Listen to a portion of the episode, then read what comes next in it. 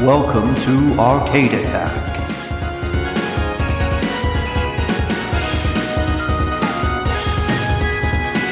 A retro gaming podcast for up to four players.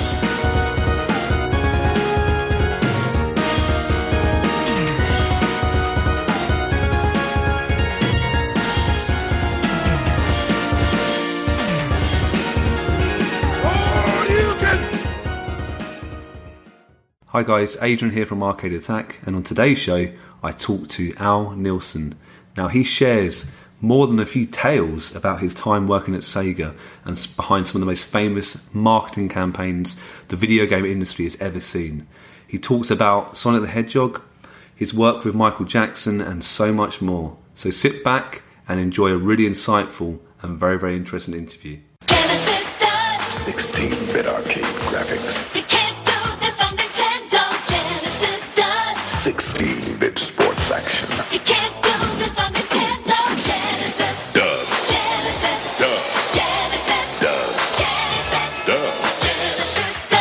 Joe Montana free, Pat Riley free, Buster Douglas free, Super Monaco GP free, or Collins free. What Nintendo don't. So, Al, so thank you so much for joining us on the Arcade Attack podcast. It really, really is a huge pleasure having you here.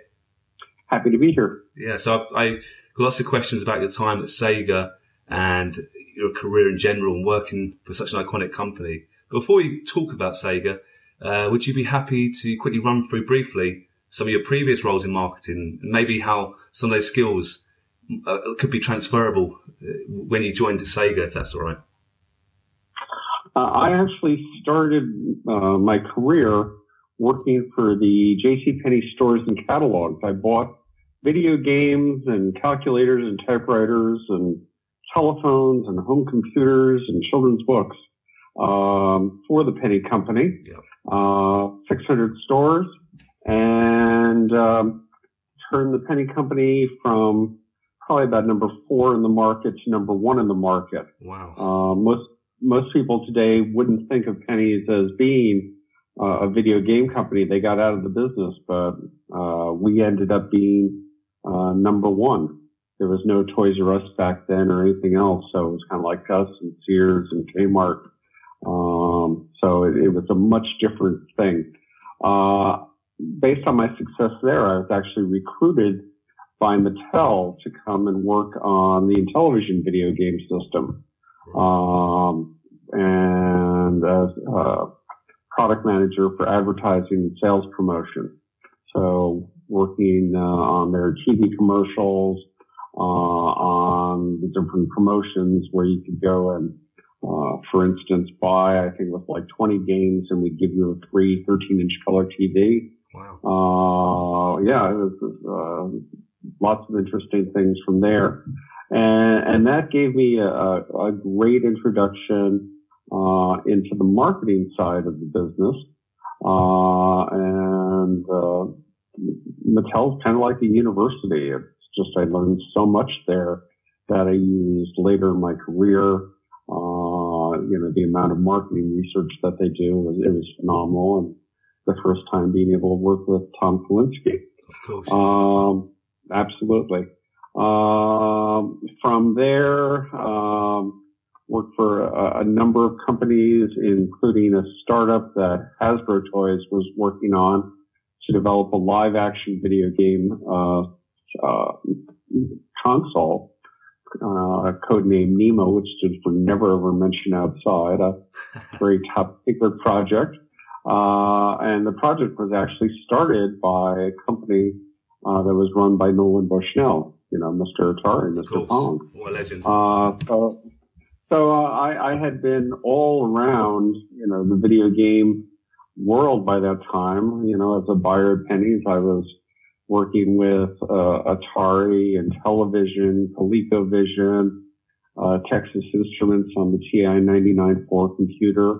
Uh, so I had a lot of experience and knowledge of the various different companies and um, then going and, and working uh, in various aspects of the video game industry, advertising and sales promotion and market research at Mattel, uh, startups, and product development and software development Yeah. uh, at Hasbro.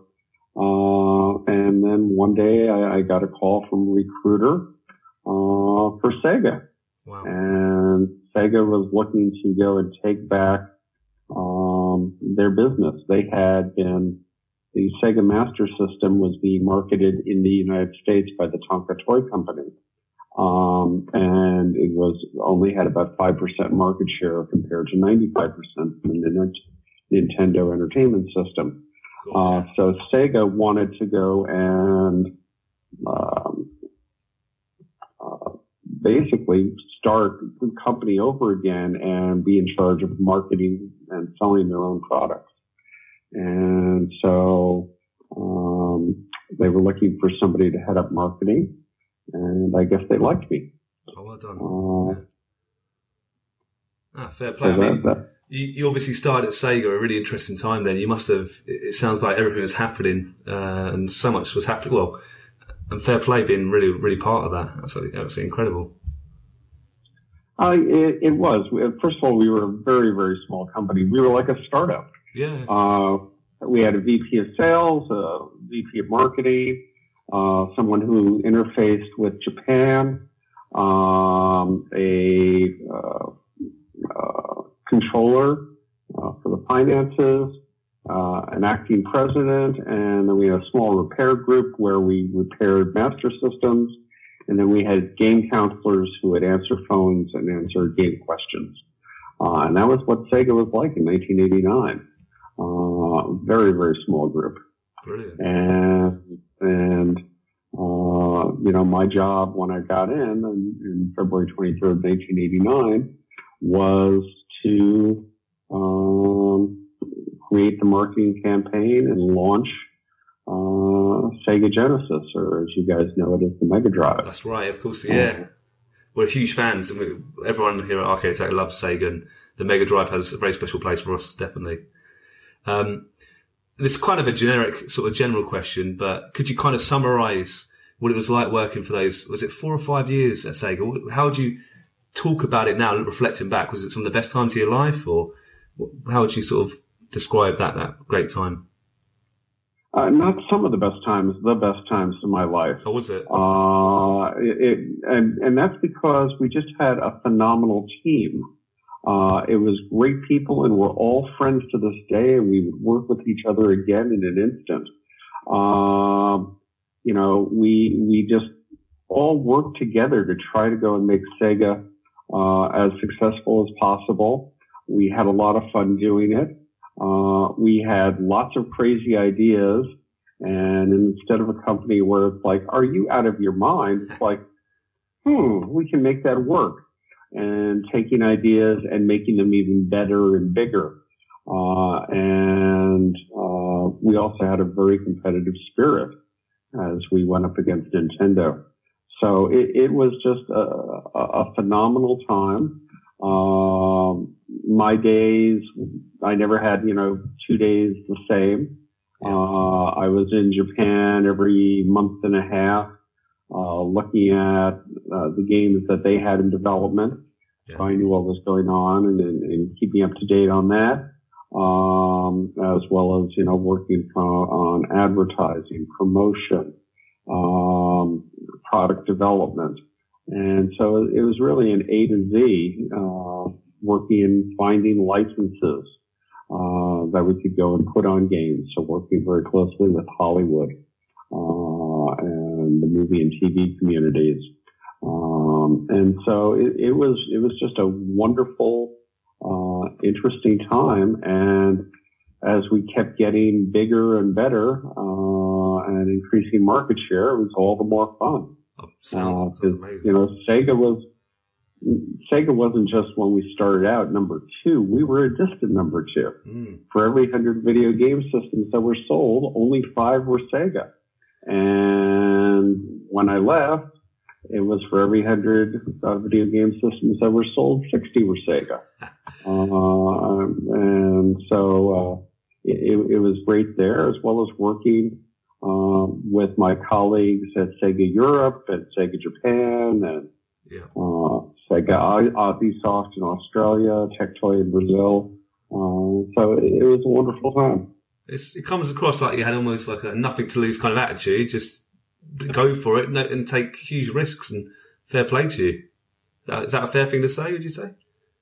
Um, I, I think the attitude that we had was, we can do it, Yeah, yeah. you know, and it, it wasn't, I, I don't think that we thought we were taking risks. I think we thought that we were just doing the things that we thought would really go and w- work and resonate with uh, the game players, the consumers out there, as well as resonate with the retailers. Because if you don't get the retailer support behind you, um, uh, you know, you're not going to go and, and um, be successful if they don't order enough or if they don't order, you know, a, a wide variety of cartridges, if they don't advertise you. Yeah, it, it, and if they don't put you in their stores in prominent positions, it's there. Uh, it's also working with the press because we wanted the press to like us uh, more than they like Nintendo. Uh, you know, we, we we really viewed it as a battle. Yeah, I Uh, want to talk know, about this definitely later. I mean, it's, it's amazing. I think, you know, the battle with Mhm. Nintendo, absolutely incredible. Brilliant. Uh, before we go on to that, I, want, I definitely want to speak about that. Uh, you, you mentioned earlier that you've you worked previously with Tom Kalinske. What, what a legend he is. Uh, did did he interview for the job at Sega? Did he was he there before you? Did he help uh, bring you through, sort of thing? Or No, Tom came in after me. Oh, did he? As I said, I was one of I was one of the you know first people that were there, yeah. and and in fact, we didn't have a, a full time president. We had an interim president who was on loan from the long term credit bank of Tokyo, Yeah. um, and because there really hadn't been a business there. Uh, the first president that was brought in was Mike Katz, another Mattel person. Okay. Uh, and, um, so, you know, I knew Mike and we, it was, it was kind of, becoming Mattel Central. Uh, coming in also was, uh, Paul Rioux, who was, who I worked with at Mattel. Yeah. Um, and, uh, and he was kind of our operations person. And he came in as executive vice president. So it was it was really good to um, have a group of people who had worked together and who knew processes. Because when you have a small company, you know it's one of the big things that you need to do is go and uh, put processes in place so you get information to be able to go and do things. So it's kind of like okay, here's you know here's how we did it at Mattel, so here's how we we're going to do it at Sega you know, we had the same kind of reports and, you know, if, if the report used to be called the MAT 321, it all of a sudden became the SEG 321, Right. changing the Mattel to Sega. Uh, but that helped us, that helped us work, uh, you know, just a little faster. Um, then Mr. Nakayama, who is the president of Sega, uh, worldwide, um, recruited Tom uh, when Tom was on vacation in a beach in Hawaii. Wow. Uh, and, and in the book Console Wars, it goes and talks about that. Yeah. And Tom came in and, um, uh, you know, it was, it was just a wonderful pleasure. Uh, he hadn't, well, actually he, uh, you know, uh, had experience in, uh, developing the first electronic games to Mattel, Mattel football, baseball, etc. Uh, and then uh, in some of the initial instances of, of Intellivision, uh, but they put that over into a different division, uh, as well as just you know toys and uh, a wonderful sense of developing characters. You know, he he helped reinvigorate uh, Barbie and make Barbie what Barbie is today. Uh, He-Man and the Masters of the Universe Yeah, yeah, uh, among, among other things. And so, you know, he was uh, phenomenal. And and the best part about it was, you know, he was up to the challenge. Uh, toy industry is a very competitive business, Yeah. and he wanted to go and, and be number one.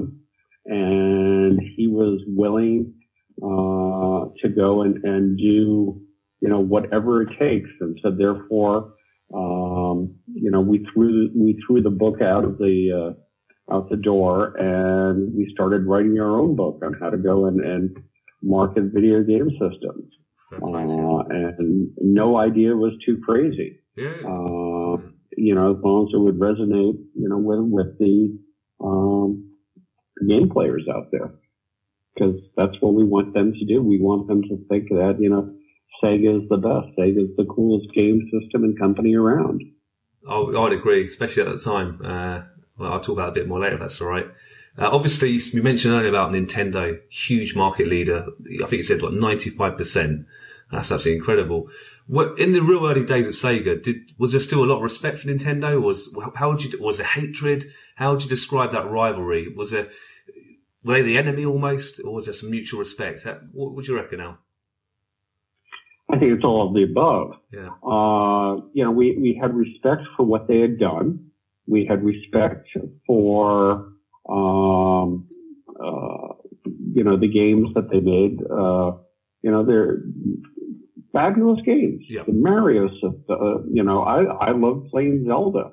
Uh, Brilliant, and so, you know, they make good games. And so great respect there and great respect for what they did to go and, and reinvigorate the video game world. Uh, but it was a massive rivalry, uh, and, and it, it turned into a war and there was definitely animosity between the senior management of Sega and the senior management of Nintendo. Uh, we did not like each other. Mm. Um, and, uh, it, it was, you know, whatever we could go and do to, you know, give them a hard time, uh, and vice versa. Um, we wanted to go and do, um, if it, if it meant that we were going to go and sell more, uh, Mega Drive systems or Game Gears Mm. or, um, games. Um, and so that, that's what it was all about. So it, it, was it, was- it was a, a heated rivalry, but you know we respected what they did, but we wanted to win. Good on you. And I think, I, I suppose that rivalry kept pushing both companies to the limits and they churned out so many good games and consoles during that time. I suppose that, that pretty helped things a little bit, didn't it? For the customers at least. So, um, Uh, I, Would you agree? I, I think so. It's um, you know they, they kept turning out good games, but I think uh, you know as as you'll read in uh, console wars, uh, they kind of held back uh, in marketing because they just considered us a little flea on the on the video game landscape. They said, you know, we're not going to go and have to change what we're doing. Yeah. And then all of a sudden, you know, it's, we had 25% market share and then we had 35% market share and we had 45% market share. Like then all of a sudden they're starting to wake up yeah. and it's like, okay, they're no longer, you know, um, the king of video games. play. And then all of a sudden we became number one. Nice, Uh, nice. Incredible, isn't it? so it's interesting. Was there a big party after that milestone was reached? Was it like a huge celebration or do you took it in your stride back then almost? There wasn't a big party. Uh, there was, you know, just um, uh, uh, a, a lot of, uh, of happiness as it was as it was going around. Uh, you know, the the Christmas party in 1982 was was a wonderful affair, and we were excited. Um, and but it was just okay. You know, what do we get? We have to go and keep doing this Yeah. uh, and and you know keep going and and uh, getting better and better. Um, there is a, there wasn't a lot of time at Sega to breathe or party, Yeah. uh, so it, it was interesting, but it was fun. That, that was that was the best part of it. You know, it's n- nobody thought. You know, when we started, no one would thought that we would be number one in at Sega. Yeah. And, you know, then we started to believe. Uh, and, and, and Tom Kalinske helped us really uh, to become true believers. Fair play to you. Fair play. Um, when I was growing up in the UK, uh, Mega Drive, Sega was huge, and I remember, and, it, and the SNES was also huge. To be fair, and I had a choice basically: do I get the Mega Drive or the SNES for Christmas? And I chose the Mega Drive, and I've got no regrets at all. One of my favourite consoles I've ever owned. I think one of the tipping points for me, and I, I'll give you some credit here, Al, was I, I Sega always came across a little bit cooler than Nintendo for sort of my age range. I was like a sort of young teenager, uh, probably like 12, 13, 14 at the time. How did you create that cool image? I mean, that, that must have been, but that must have been on purpose, I'm sure. Uh, the the image was definitely um, uh, on purpose. Yeah. Um, how it was done in the UK and in Europe and in the US was very different. Uh, there there was a uh, uh, a different a different appeal to consumers that was there, but they were both in terms of trying to uh, get that coolness. Yeah. Um, you know, and, uh, initially we wanted to go and appeal to older players, Mm. uh, teenagers, college students, young adults, because in the U.S.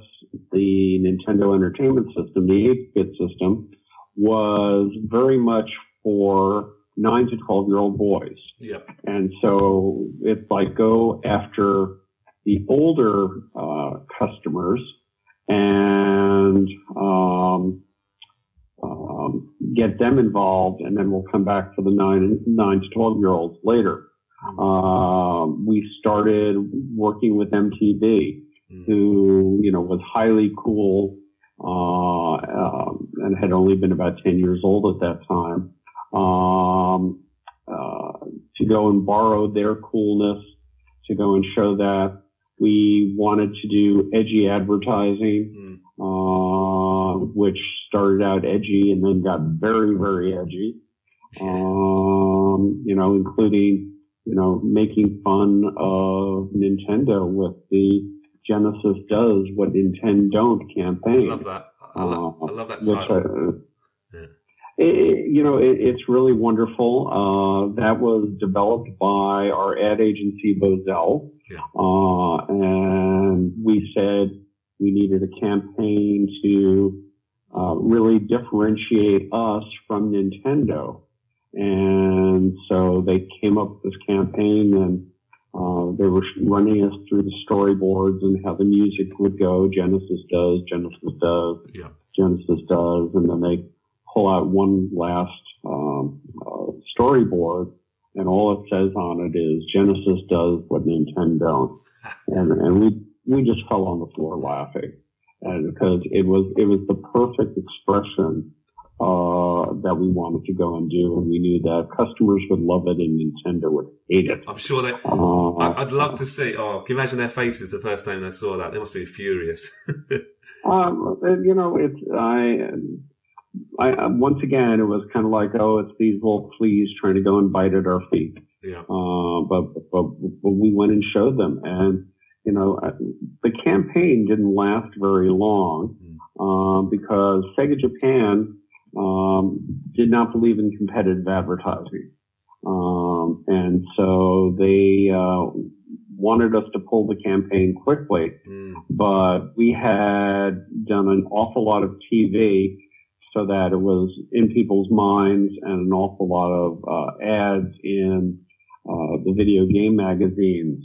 Uh, and, and it's, it's just amazing that, you know, 25 plus years later, 20, actually 27, 28 years later, um, Genesis does what Nintendo and is still loved and remembered um, by gamers out there and people, uh, you know, who were who were Segaites. Yeah. It's part of the history, isn't it? so video games, definitely. It is. It's it's you know it's um, it's just amazing that you can go and do something that that has such a uh, long um, uh, lasting appeal. yeah. Yeah. Fair play to. And then, then, you know, later we wanted to go after, we wanted to start getting the nine to 12 year old audience in. So we worked with, uh, Nickelodeon, Mm. the number one children's brand, and because they were the coolest thing around for kids. And so we started working on different contests, and like the Slime Time sweepstakes, and slime was very cool. And if Sega was part of it, Sega would be cool. Yeah, yeah. Uh, and, and, and we used Nickelodeon to help introduce a little guy called Sonic. Uh, and so that became very successful. And then later, um, um, as we were getting ready for Sonic 2, we switched ad agencies to Goodby Berlin, uh, Silverstein, and um, they just came out with these phenomenal uh, lifestyle ads where just it, it, was just wildness and craziness. Uh, and there were like in, in a six to 30 second commercial, there were 164 cuts, uh, and of, of images. And it was just amazing that, you know, everybody looking at it got all 164 images. They figured out what was going on. And it was a whole new look in, in video game advertising. And that was very, very successful for us. Well done, well done. Um, obviously, I- assume you've you played a lot of Sega games in your time. Did you did you get a lot of chance to play at that time, or I suppose you were busy doing other stuff? And if you if you were a bit of a gamer back then, were there any titles that really did that jumped out at you? You, you just knew they'd be onto a winner. So, what, what sort of games really stood out for you when you were working at Sega?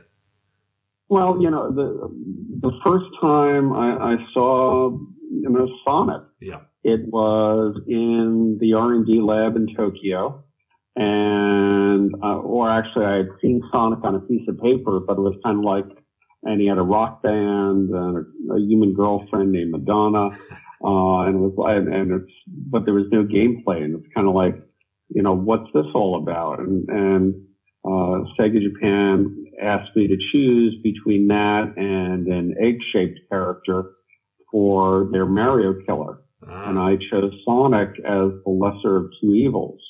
Um, you know, it, it's hard looking at a character and, and trying to figure out what they're going to do if you don't have any gameplay. Um, but then, you know, fast forward a few months, I'm in Japan in an R&D lab and I see a kind of wireframe model of the Green Hill Zone and this little character racing through it, and I had never seen such speed. yeah, And then they took me over to, um, uh, I, I guess it was, um, uh, Oshima-san's, uh, uh, area and they showed what the backgrounds would look like in full color and, you know, just beautiful, uh, backgrounds. And I said, can you do that quality of detail and get that quality of speed, get that speed when you put them together? And they said, absolutely. And I just came back from Japan raving. Uh, and everybody at Sega was going like, we've never seen Al do this before. Uh, and, you know, then we get about, you know, got a first alpha, uh, a few weeks later and everybody got to see what I was, what I was doing, you know, raving about. Uh, and, and so that was amazing. Um, you know, Ecco the Dolphin was another fun thing. Uh, ToeJam and Earl, you know, we went from the fastest uh, video game with Sonic to the slowest video game yeah, yeah, yeah. with with ToeJam and Earl. So you know that that was there, and and you know also playing you know lots of of our third party games. Hmm. And you know if, if I needed to take a break, I played a little Truxton or Thunder Force Four. Um, and but you know it was it was just lots of exciting stuff, and then Sonic Two came along. Oh yeah. Uh, and, and that just, that just blew our minds that, you know, cause sequels generally not as good as the first one. Uh, but yeah, I, I, I tried to play, uh, a lot of games cause I, you know, if you're going to go and market a game, Hmm. um, you market a game based upon, uh, how well you'll do. And, you know, even though you could go and have the, the best marketing campaign behind it, Yeah. If the game isn't any good, you know, the public's going to go and find out uh, really fast. You know, the best, the fastest way to kill a good, a bad game is with good advertising. Mm. Uh, um, and so, uh, you know, we played the games to go and say, is this really an A plus plus plus game? Uh, and is it, you know, it will it sell, you know, the millions of copies that we think it will, or has the quality slipped to a B? And so therefore, we need to reduce the volume. We need to reduce the marketing campaign dollars that are behind it. Yeah. So, you know, it, it was a constant thing and it was all about, you know, the quality of the game. We had some games that initially we thought were a B and turned into an A. Mm. And we had some games that, you know, went the other way. And, uh, you know, my, my volume projections and, uh, marketing plans, you know, a year and a half out would be consistently changing until the product launches. Mm. Uh, because it, it all was, it was all based upon, you know, what was the quality behind the game? Ah, fair play. Um, I'm sure I'm, I'm, I can speak on behalf of everyone at Sega, all Sega fans around the world, saying, you know, well done for pushing Sonic. Um, have you ever thought actually, Al, that how life might be different if you really push for that egg character instead of Sonic? Where do you think Sega would be now? I mean, what an incredible sort of sliding doors moment in a way. Well, you know, it, it, it was a, a testament to uh, Naka and the Sonic team, and they weren't the Sonic team then; they were just the team. Yeah. Uh, and what they were able to go and create, uh, and who knows what they'd be able to create with the egg character. Yeah. Um, the reason why I, I chose Sonic over the egg character was um, the egg character felt for the U.S. market, and actually, the reason why Nakayama-san asked me to go and choose which one, Mm. he was looking for a game that would sell in the U.S. and around the world. Mm. Uh, and so he's looking for something for world appeal. And my feeling on the egg character was that it was coming off very preschool in Yeah. the U.S. Yeah. And very young. I understood why it would work for, um, the Japanese market because of some of the animation that they had. Mm. Uh, but it just, it just wouldn't work as well. Uh, even though I had no idea what the gameplay was. Mm. Uh, so, you know, it was great from there. But then we also took Sonic and, you know, we gave him more of an attitude. Uh, we made him a little bit more friendly. He had some fangs in one period. We took them off. Um, uh, Naka and the team were not very happy about us, you know, changing their creation. But once again, it was going back to what Mr. Nakayama wanted. He wanted uh, a game that would have worldwide appeal, uh, and uh, we were taking the charge on that. And we had one of the best character development experts in the world um, at our head of our company, Tom Kalinske. Mm. Uh, and so, you know, Tom and Madeline Schroeder, who was Sonic's product manager, and myself worked very, very um, carefully to go and help define, um, you know, the final look of for Sonic and um, how he would be introduced and how he'd be marketed. Uh, so it was, uh, uh, we, we knew what we had. We just had to make sure that we did it right. And the other thing was, was it was going to be our secret weapon against the launch of the Super NES because Yeah. it was coming out before Nintendo came out.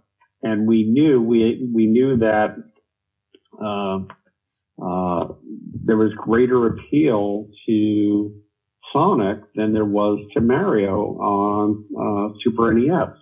We had gotten a copy of the of the Super Famicom when it launched, Mm. well, about a year, year and a half before it did launch in uh, the U.S.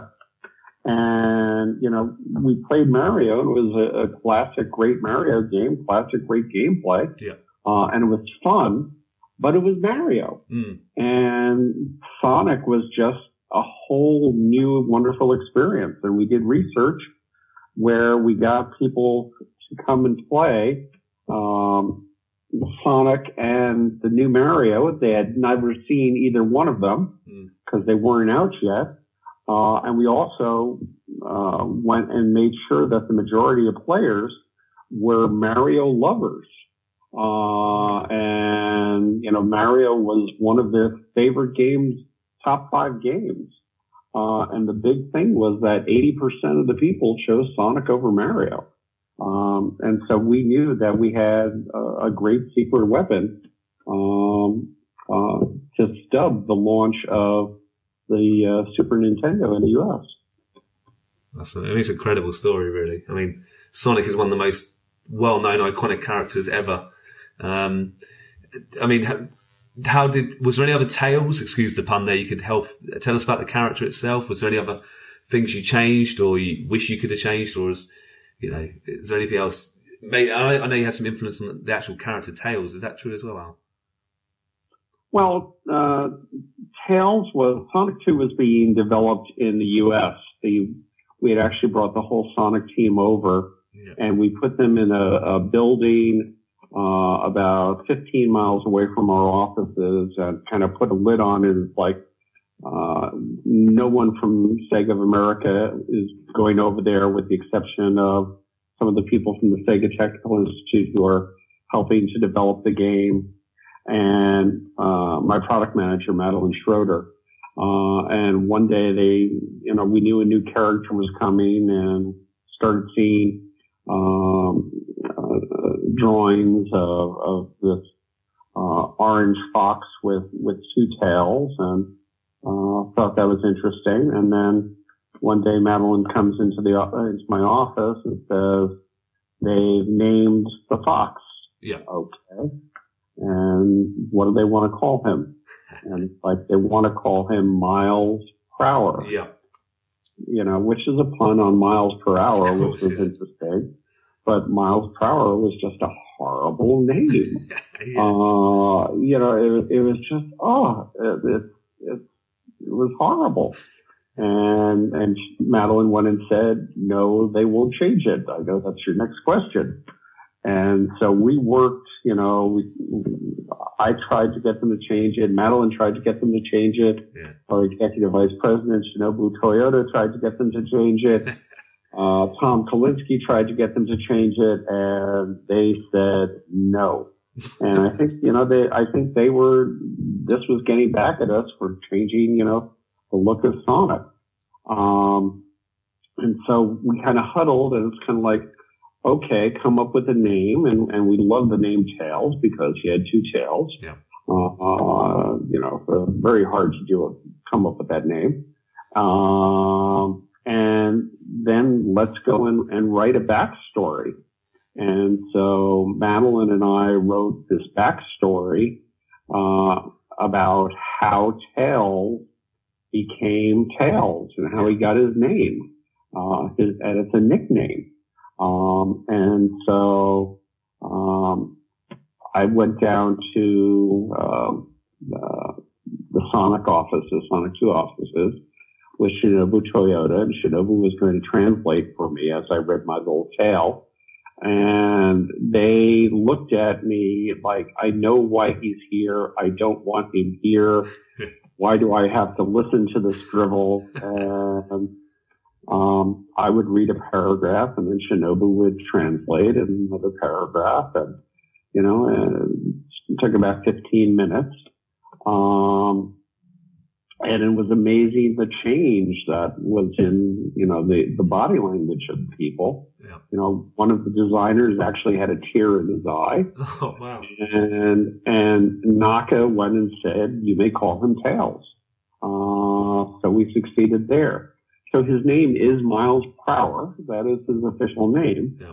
Uh, but his nickname is Tails and, and that's what we, uh, that's what he, um you know, used. Of course. Yeah. Um, and so, you know, it was, uh, we were happy we, we did that. We didn't want to go through another case of where, you know, Dr. Robotnik was known in the Western world and in Japan, he was known as Dr. Eggman. That's right.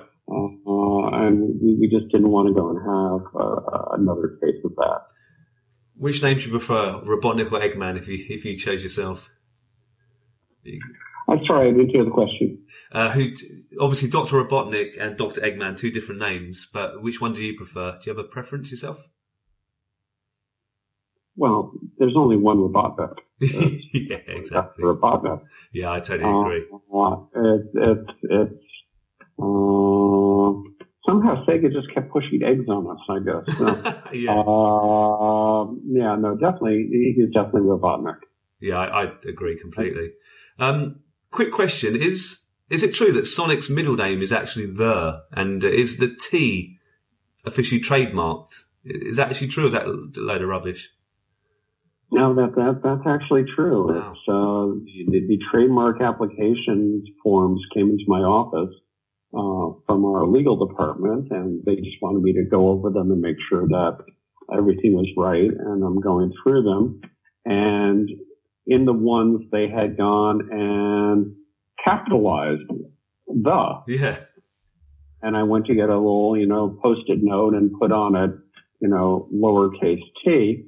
And as I'm doing that, I'm going, hmm, let's leave it as a capital T because I can use that as a story with some member of the press someday. that's a, it's a great little story. Wow.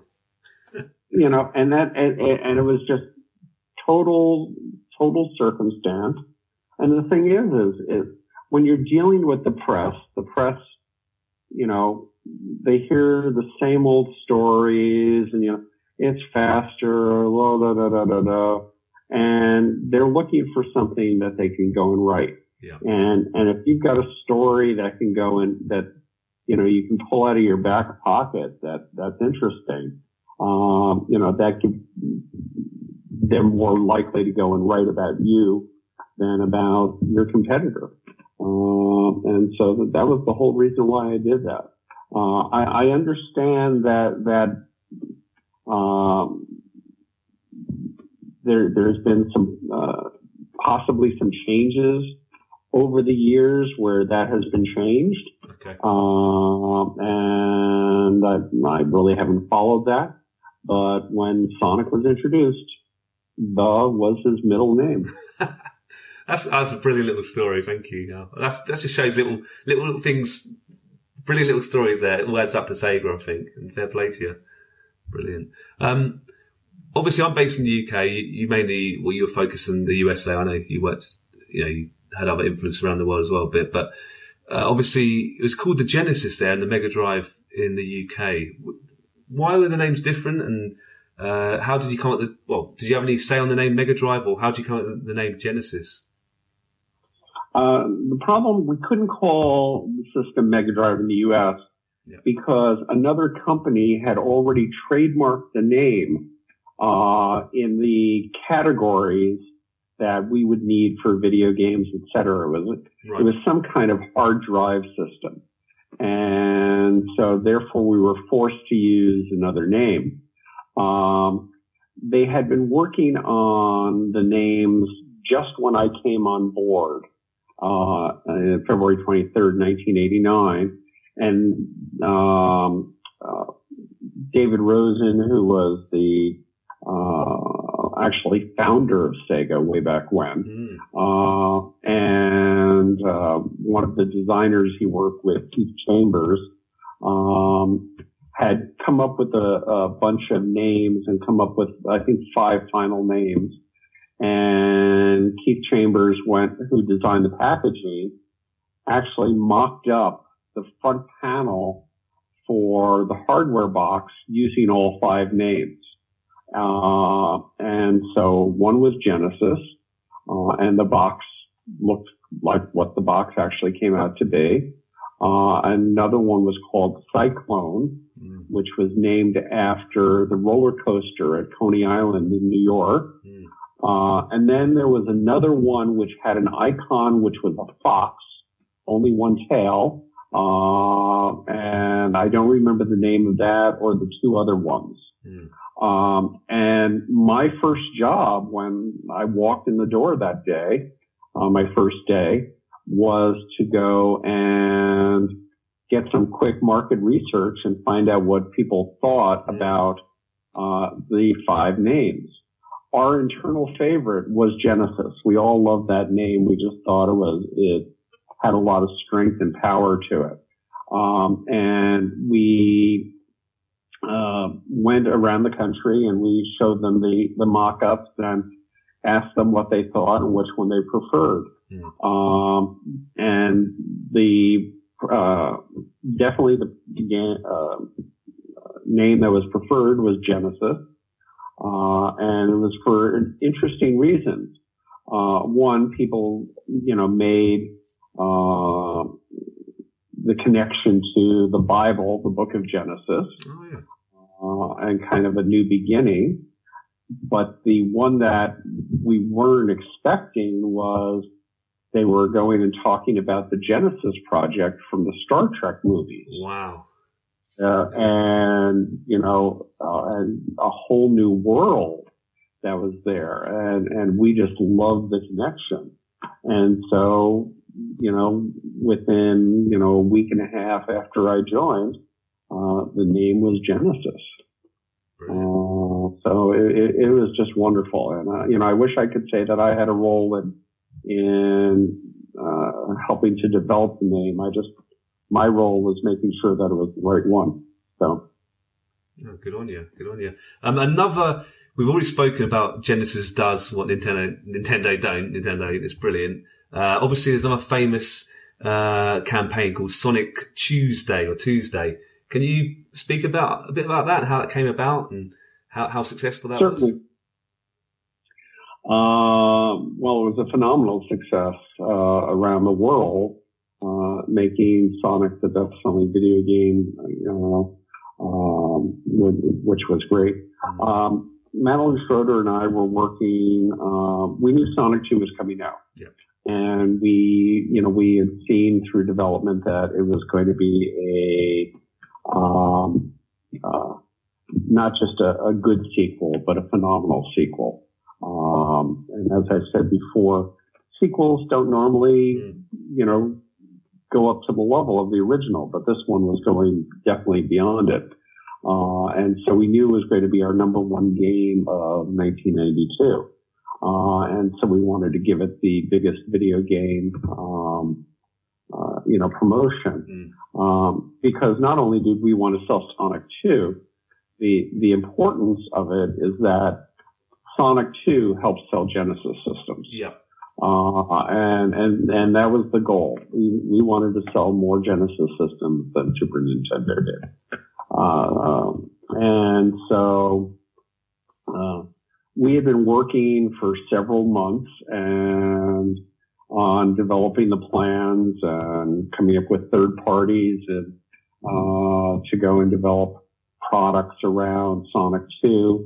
Uh, we had worked with Nickelodeon on uh, another promotion that we would go and um, um, do uh, to help introduce Sonic 2. We had uh, come up with some ideas for some in-store demos and things like that, and it was just it was a phenomenal plan, and it was the biggest thing we had ever done, and the biggest thing that had been done for um, video games. And it was in now January 1992. Yeah. And um, the next day, Madeline and I were going to go and present to the, rest of the senior staff. Tom Kalinske, Richard Burns, our head of sales, Shinobu Toyota, uh, executive vice president, Paul Rioux, executive vice president, uh, Diane Fornasier, director of marketing on Game Gear, Ellen Beth Van Buskirk, PR. Um, and, you know, here's the plan. Okay. You know, do we get the sign off? Um, and so Madeline and I were in my office and we're going through the plan and we had all these foils because they were overhead projectors. We've no PowerPoint in those days. Yeah. And, you know, we had like 50, 50, uh, foils. And as I'm going through it, I say, this isn't good enough. Mm. And, and, you know, we had been working on it for months and we loved it. And Madeline just looks at me as if I'm crazy. You know, say what? And I'm going, it, it, it's not good enough. You know, it's great, but it's just not good enough. We can go and do better. And it's like, wait, the, tomorrow morning we have to go and present this. You know, what do you, what do you want? And so we're just having this back and forth. It was getting heated. And it's like, I don't know what I want. All I know is that this isn't Sonic worthy. This is Mario worthy. uh, Yeah. so how, and that's, you know, that's how we kind of, uh, you know, delineated things. And, and she just goes, we don't have anything else, you know, and she's pointing out to me all the great stuff that's there and how it's going to work.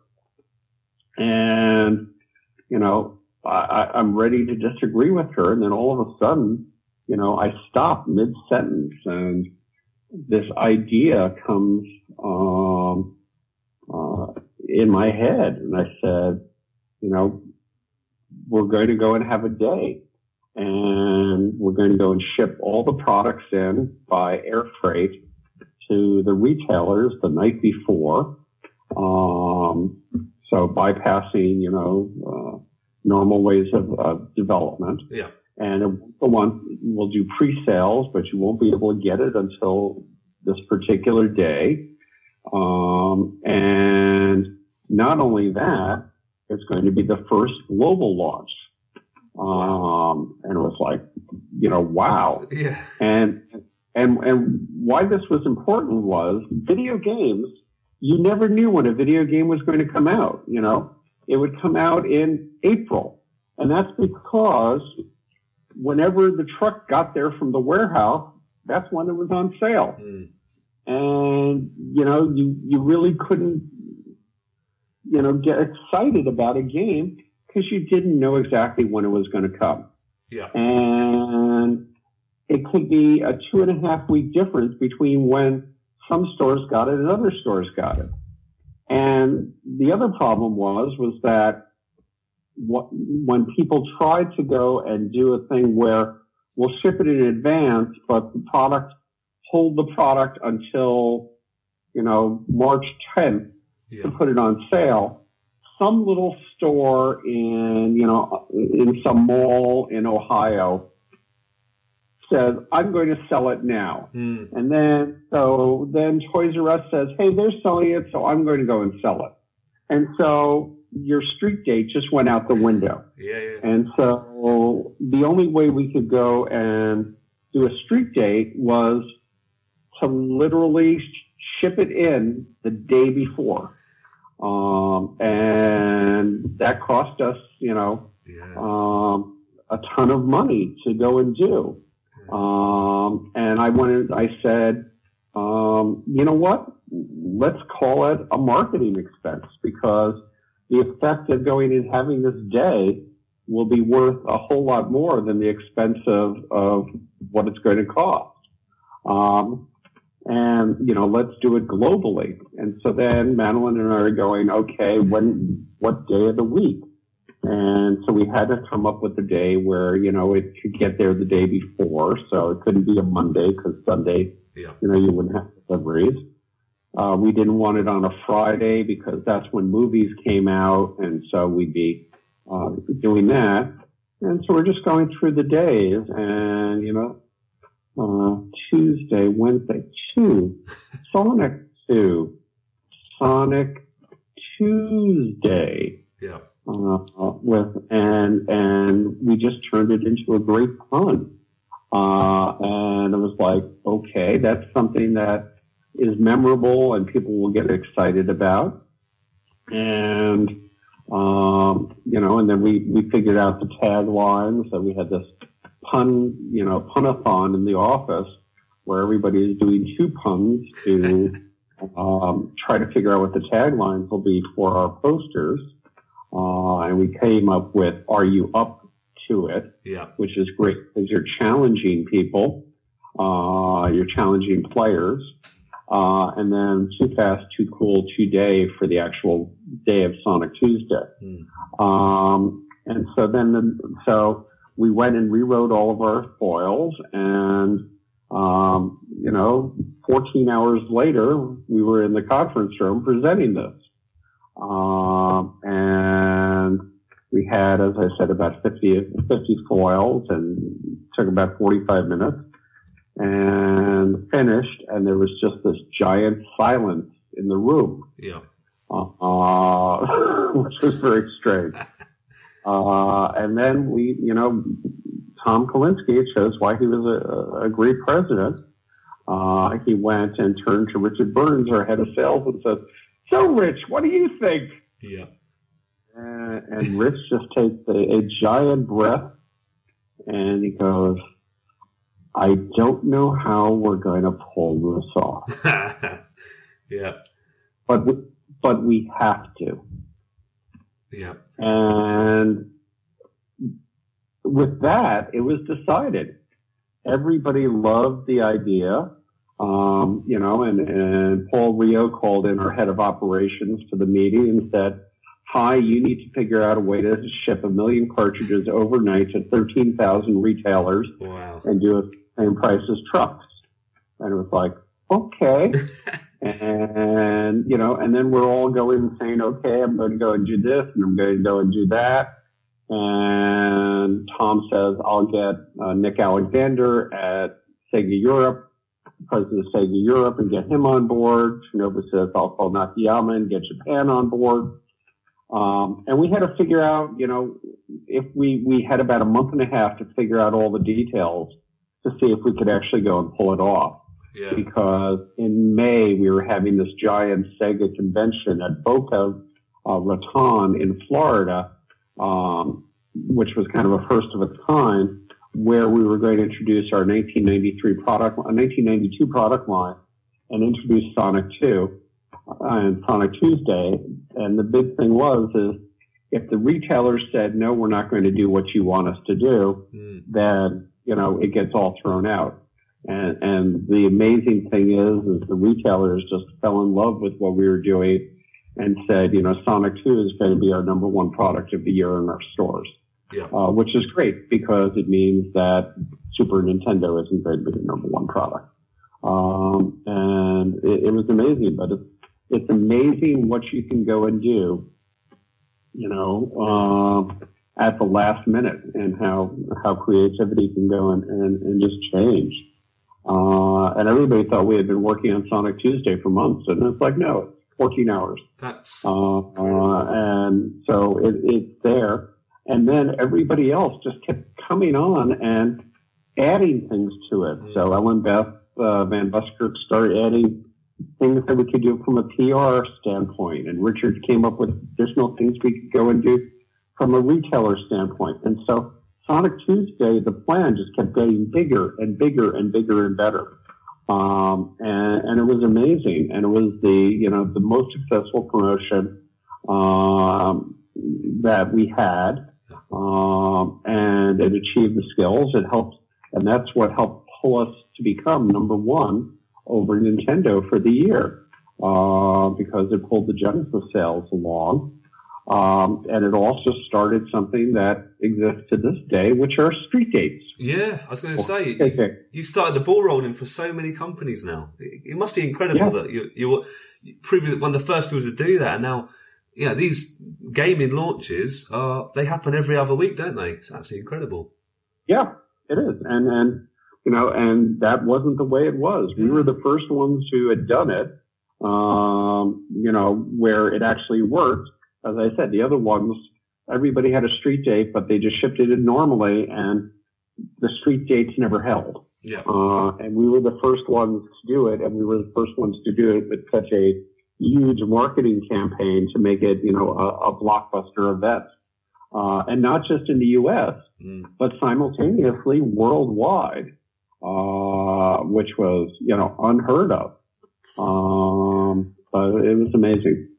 Fair play. I mean, the ambition is incredible.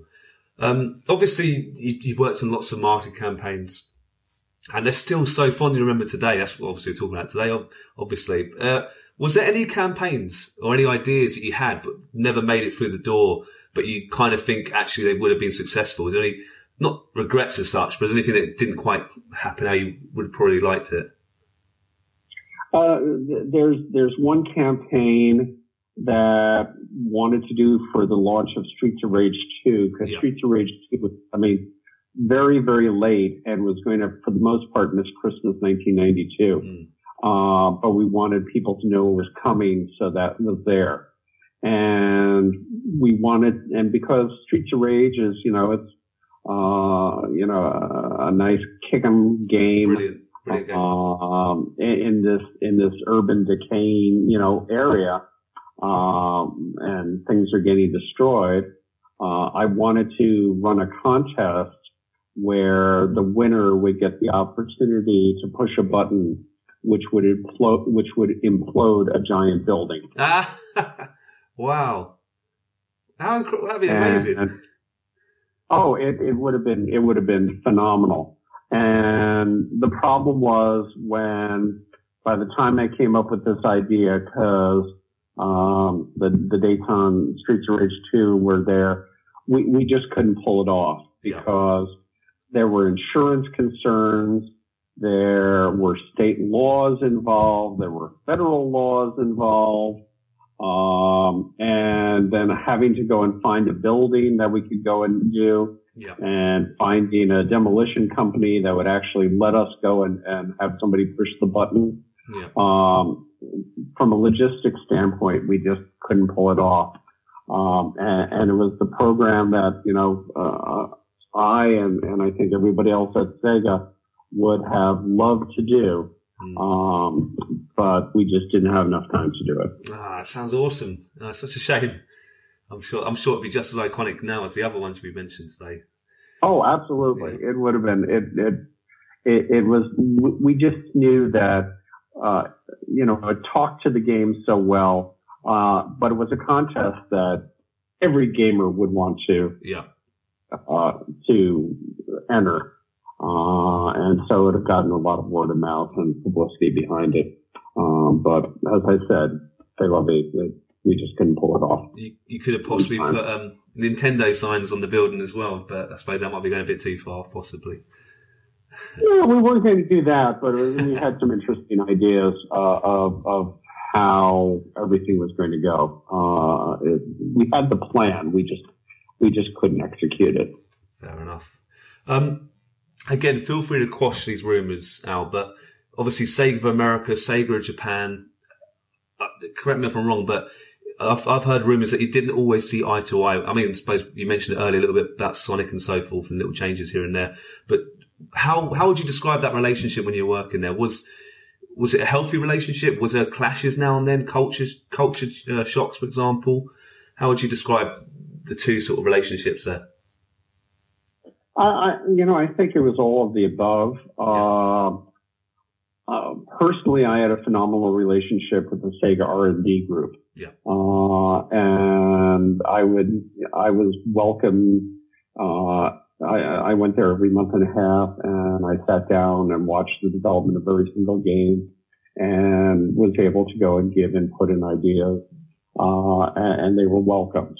Uh, and, and so that was, that was just a, a phenomenal relationship.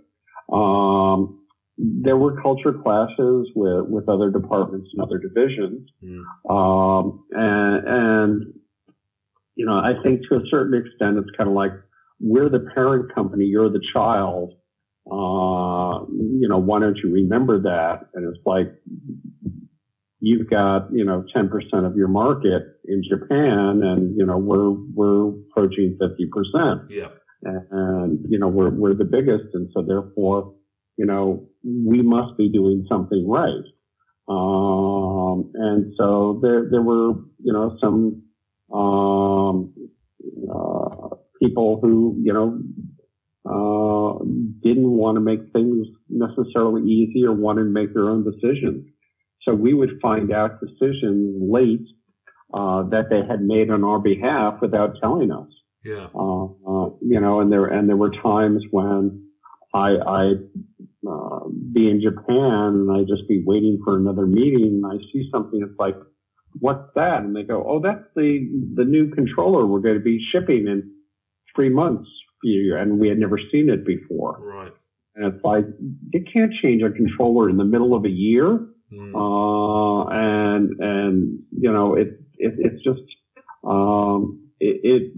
So there were there was different, definitely some culture clashes.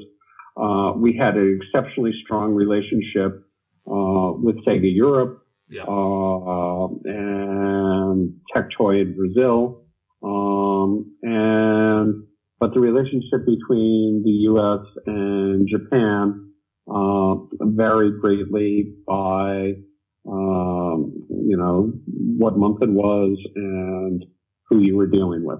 Oh, fair enough. Fair enough.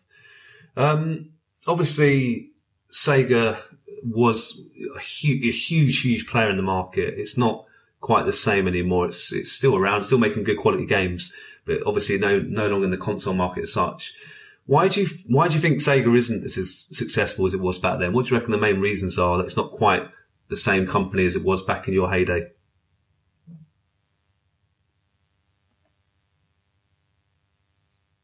you know, it, it, it's it, it's hard for me to get to you know guess, Mm. um, and um, I don't want to really speculate on that. Sure, I understand. Um, and so um, you know, it, it, it's it's something that I, I, I don't have an answer for. That's that's fine, more than fine now. That's no problem at all.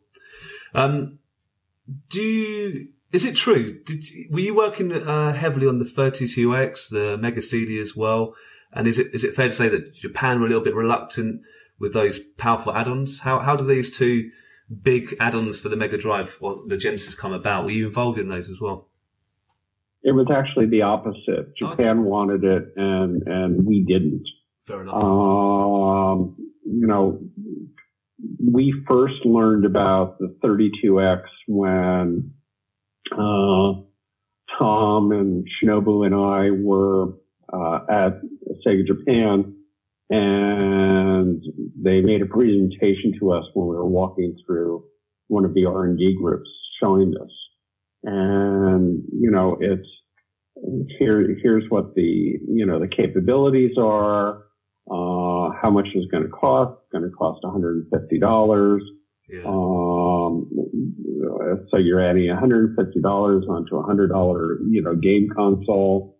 Um, any new system goes and takes time to learn how to go and do it. You know, Yeah. we couldn't have done, we couldn't have done Sonic in the first year of the life of Mega Drive because you just don't under, understand the software development and what, what the machine can do Mm. for two years. Uh, and so that means we couldn't go and get, you know, the maximum out of 32X yeah. um, that's there. The other thing is, is you only have finite development resources. And so therefore the team is going to, a development team is either going to be working on 32X or on Mega Drive or on Game Gear. Yeah. And by adding a new system, you're cutting down on, on titles that you know you can sell very profitably and in the millions, um, for your Genesis system, uh, rather than, uh, for it. And, and the other big thing was it, it just added confusion, um, Yeah. into the market. We knew we were coming out with Sega CD and we wanted to go and which once again had the same thing of we're learning what CD games are and, and Sega CD was known as, it was a market test for us. Yeah. Uh, and it was a learning experience so that we would be able to go and do, you know, Saturn and Dreamcast down the line.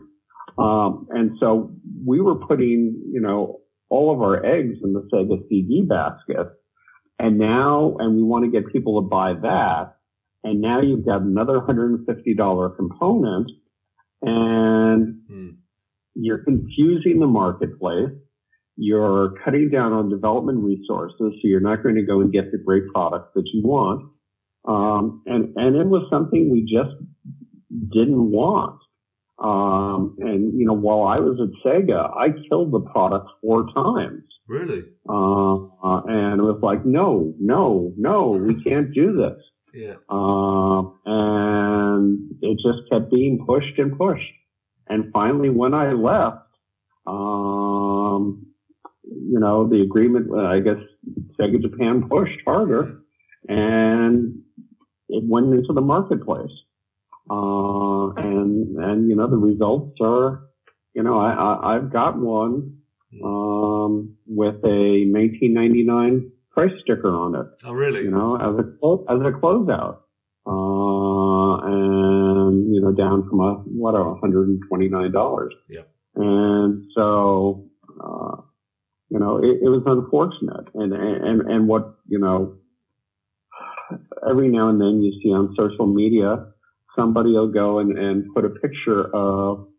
Uh, a Genesis unit on a Sega CD with a Mega CD on top of it, and Yeah.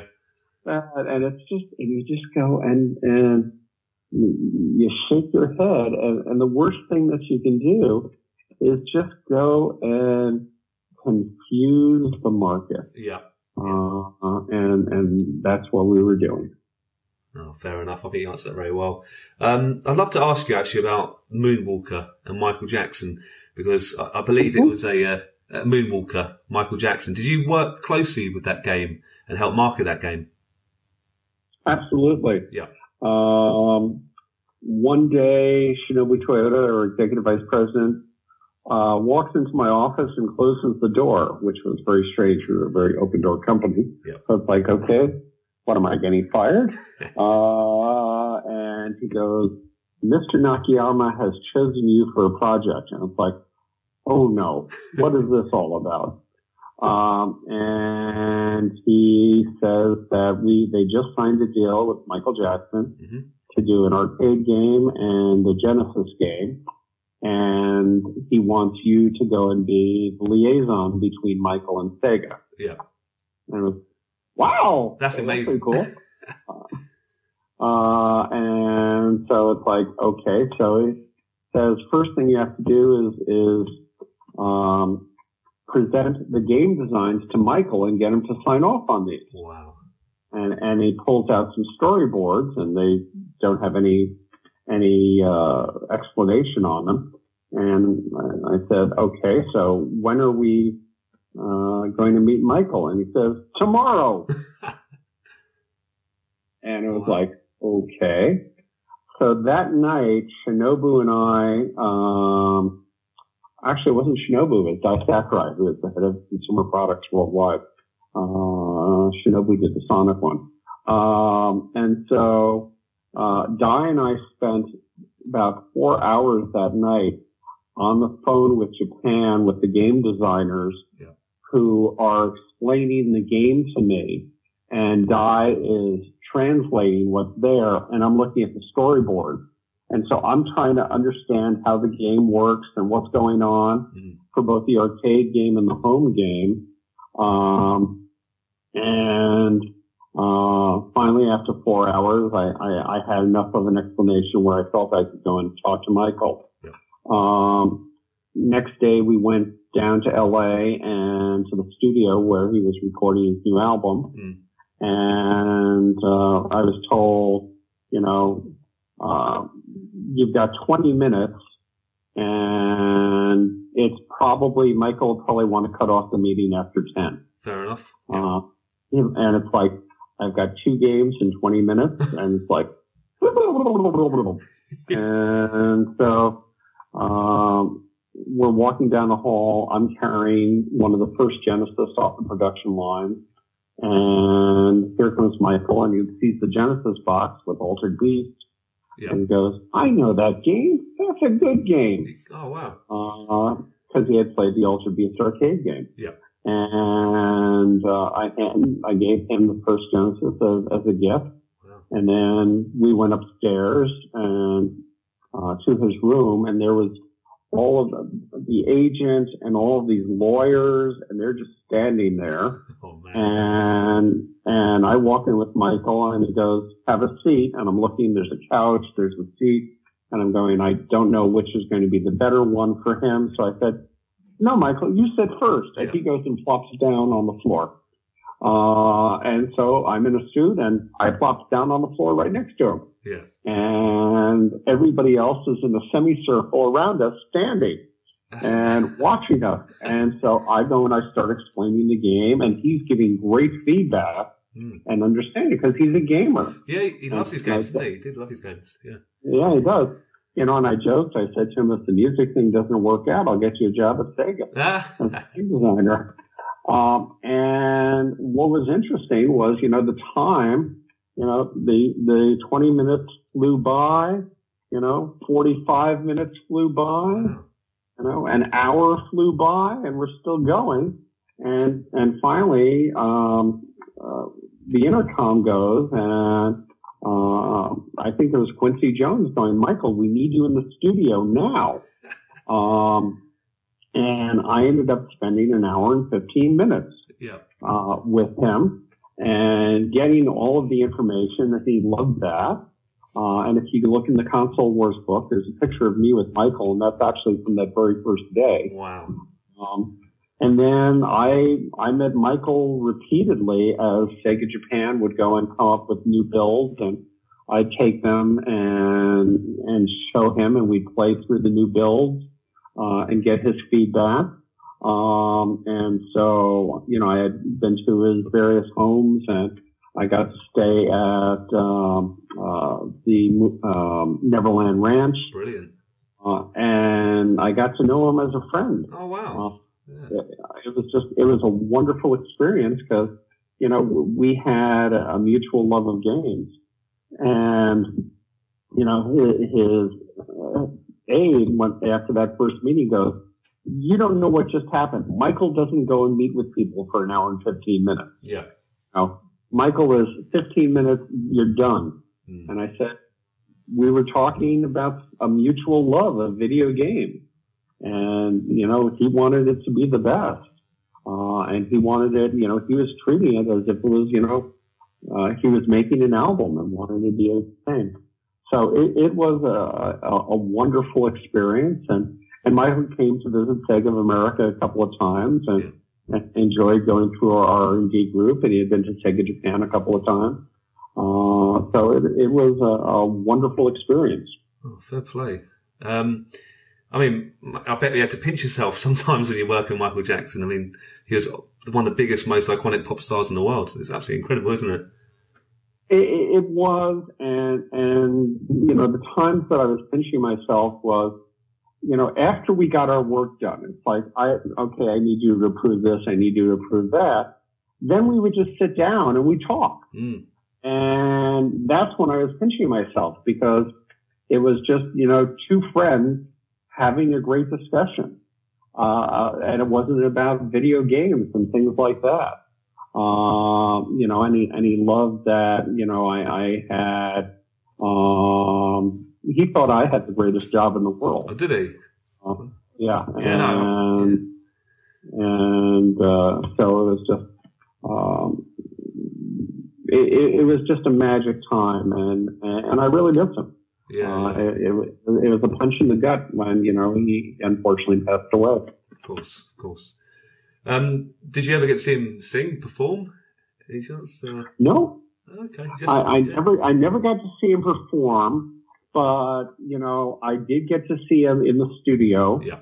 uh, working on uh, one of his songs, and then um, uh, he he would do as we were sitting down, he would go to and do. I, I can't even do those, but you know what I, Yeah, I know I you mean. mean. Yeah. And, and it was just like, oh, that's cool. yeah. Uh, and, and then he was, and then he was giving me music lessons because I had to explain what he wanted in the music to Japan. And he's going, and he's going, just tell them this. and it's like, what does that mean? He goes, you don't need to know. They'll know. And it's like, okay. And it's like, that, you know, it, it, it was just, it was, it was a wonderful time. Um, and, uh, uh, uh, uh, definitely a privilege and an honor, uh, to go and do. Oh, fair play. No, fair play. Um, there's rumours he worked on some Sonic games. I think Sonic 3, the music. Is, is that true, or did you not have any idea on that? I can't comment on that. Oh, fair enough. That's that's more than fair enough.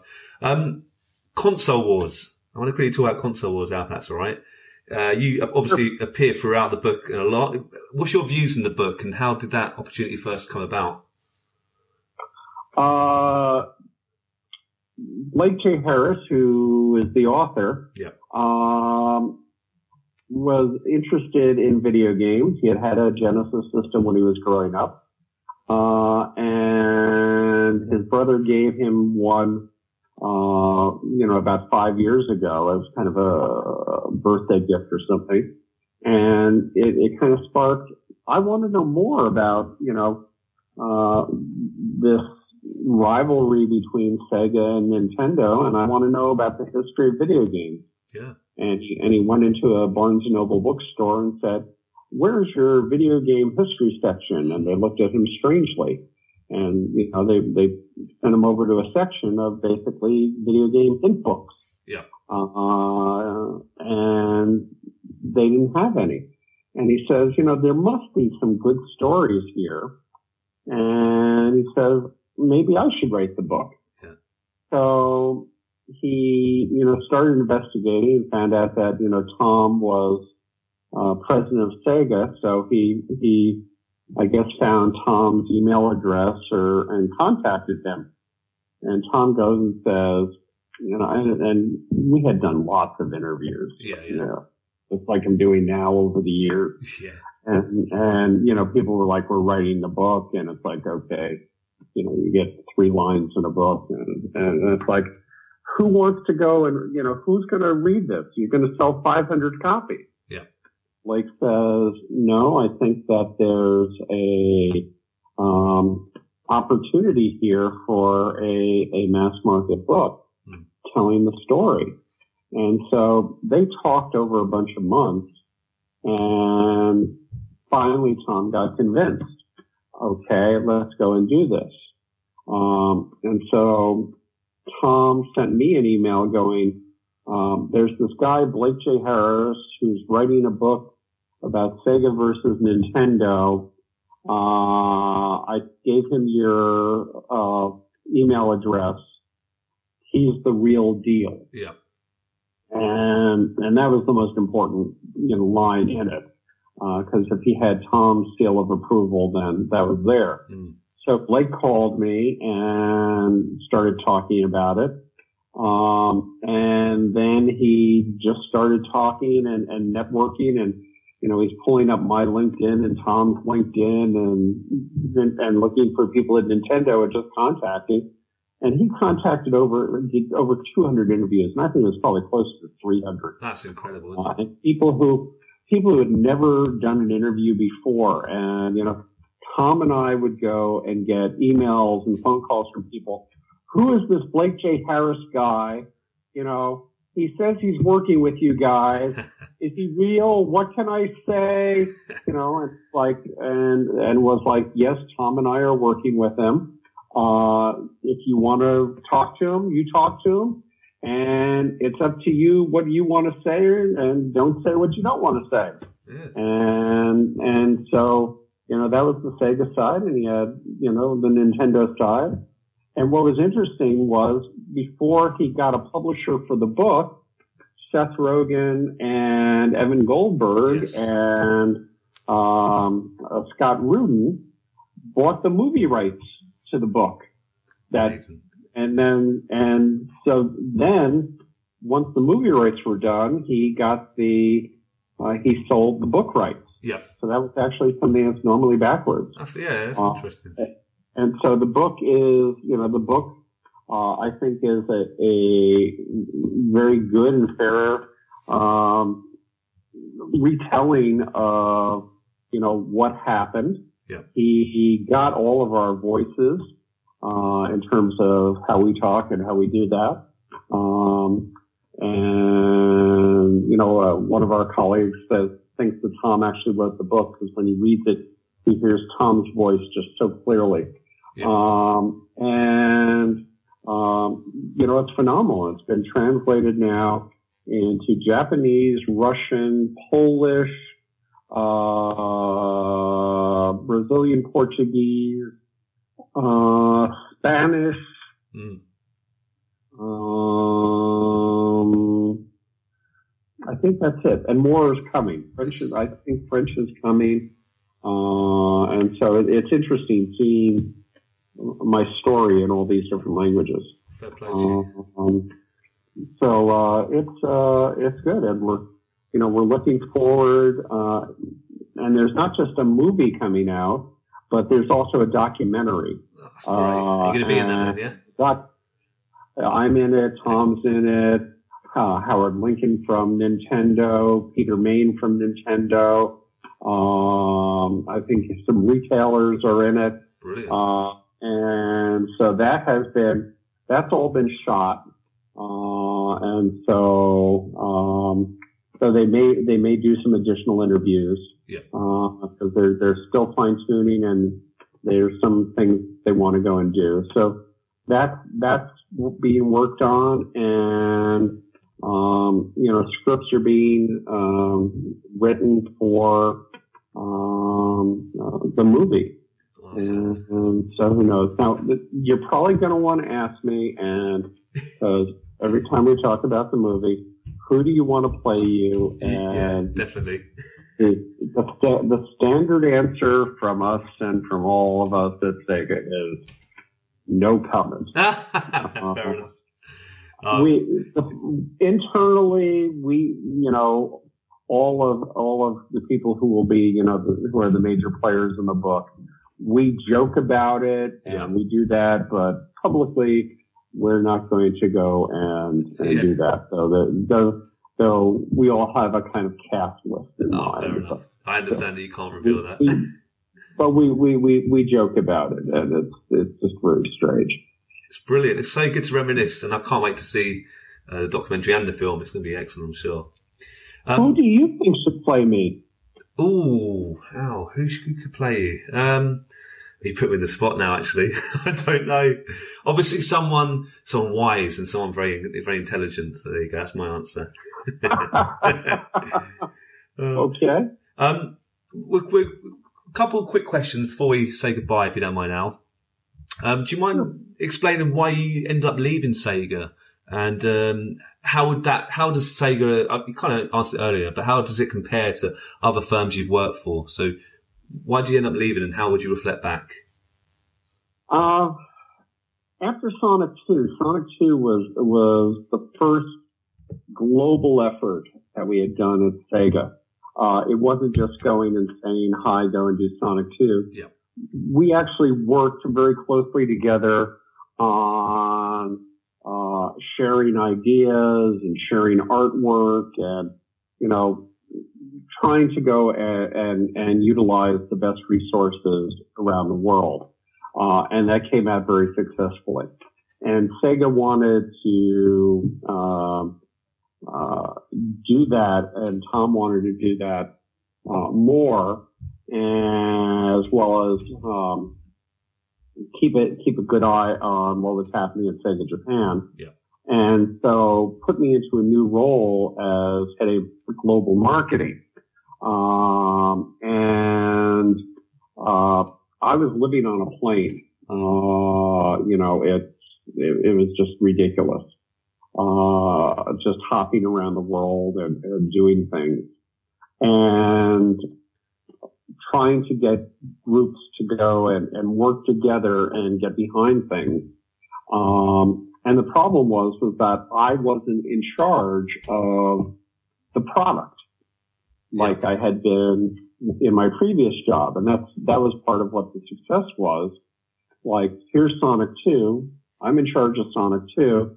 And so therefore I can make the decisions for the U.S. and, you know, work with the, work worldwide with it. Mm. And so it was becoming, um, I, I didn't have the authority and to be able to go and do things Sure. not only did I have to work with the UK and uh, Japan and the rest of the world, but I had to work with America, and they they became a, a thing. So it was it, it was a very difficult position for me, and I don't sleep on planes, and I was just getting just too exhausted Mm, yeah. and and a wonderful opportunity came from Viacom, which owns MTV and Nickelodeon and Showtime and uh, other cable channels and to help them start up their interactive efforts. Uh, and so it, it was with great sadness uh, that I left Sega. Uh, but but the job that I was in, I, I couldn't uh, was wearing me out, and and I really couldn't succeed because there were just too many personalities involved Yeah. uh, for to be able to succeed. Uh, and we looked at other ways of what we could go and do. Um, and, and unfortunately, there wasn't a, way for me to be placed uh, that we could figure out. Uh, and that was unfortunate. Yeah, it's a bit of a shame, really. But I understand it. Yeah, it makes sense why you had to leave, really. Um, Yep. I mean, Sega, amazing company uh, and fair play. I have to say, some of the stories you told me today, uh, it just sounds like you're a really big player in the success of such an iconic company. So, really do appreciate that.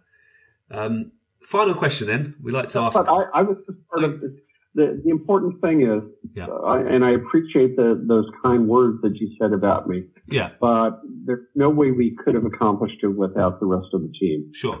and, and you know it's um, Sonic Tuesday. It was not just the you know marketing, PR, and sales team, but it was also the finance and accounting and operations teams uh, who were had to go and do things they had never done before.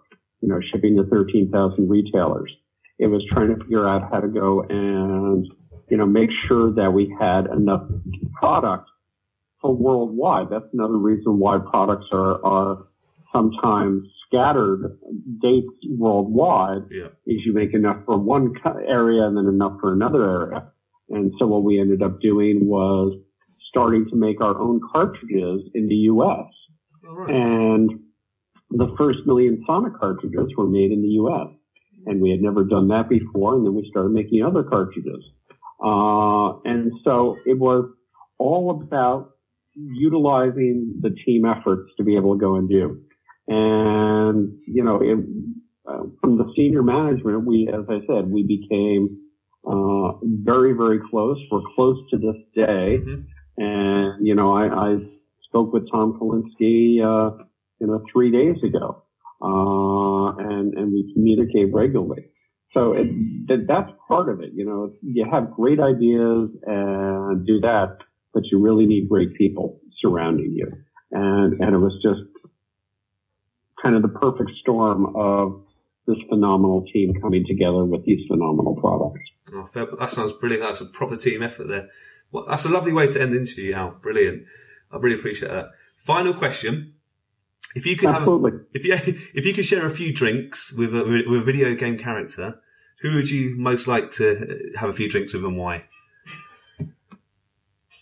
Well, I've had a lot of drinks with Sonic already, so Yeah. um, so that's there. Uh, good question. Um, hmm, I'd like to go swimming with Ecco the Dolphin, Yeah, that's a good answer. uh, and so I'd like to do that. Um, I'd like to go and play music with ToeJam and Earl. Brilliant. Yeah. Uh, um, I'd like to fly on some of the spaceships that were there. Uh, I have had, I have had, you know, dinner uh, with Michael Jackson, so that doesn't count. that, that's amazing. Uh, yeah, that doesn't count. Um, you know, the, the, those, those are each each game has something you know different Yeah. uh, behind it, and so the characters, you know, are, are interesting um, from that standpoint. You know, uh, I'd love to go in and you know uh, enter the Castle of Illusion and have a banquet with Mickey Mouse that sounds. Yeah. uh, and, and, and, and see what's there. Um, Donald Duck, that would kind of, you know, scare me. Um, Spider-Man, Batman, no.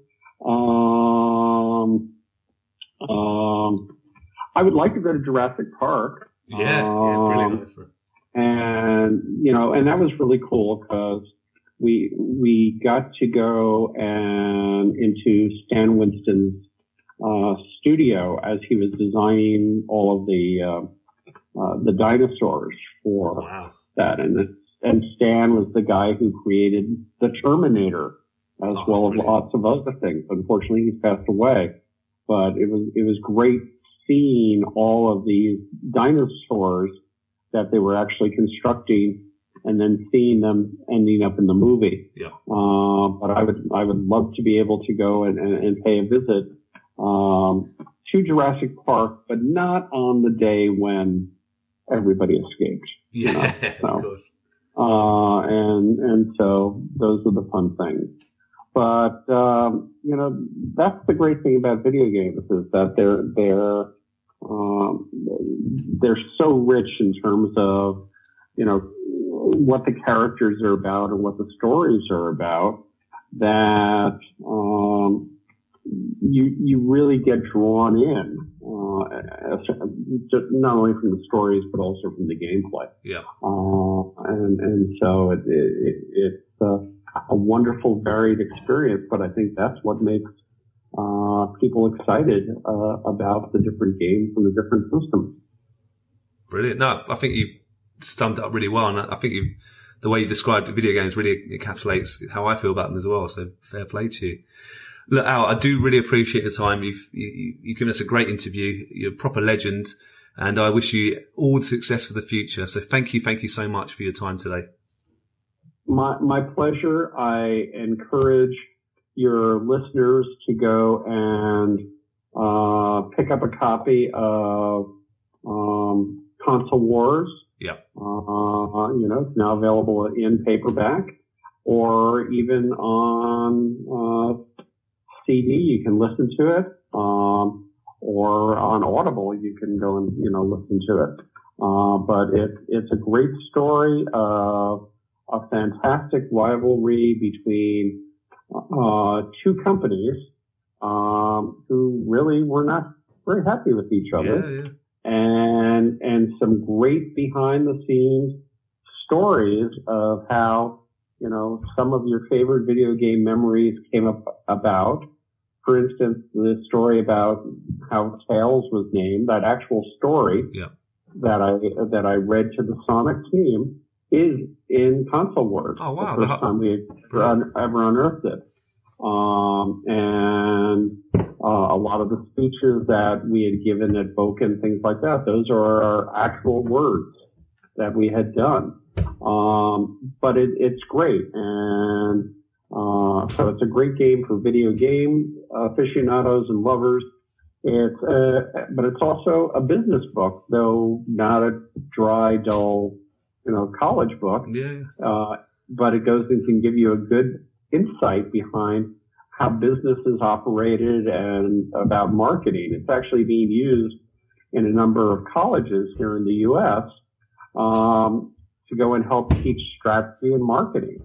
Um, and so, uh, uh, all I can say is it's a good read. brilliant. And No, so- definitely echo that. So definitely get out there and read it, guys. Brilliant. Well, Al, I'll leave you to it. Have a beautiful, beautiful rest of the day, and um, thank you so much again. my pleasure. Now, when you buy the Sega Genesis that comes with Sonic 1, you'll get Sonic 2 absolutely free. Sonic 2 handles stubborn stains, embarrassing bald spots, no problem.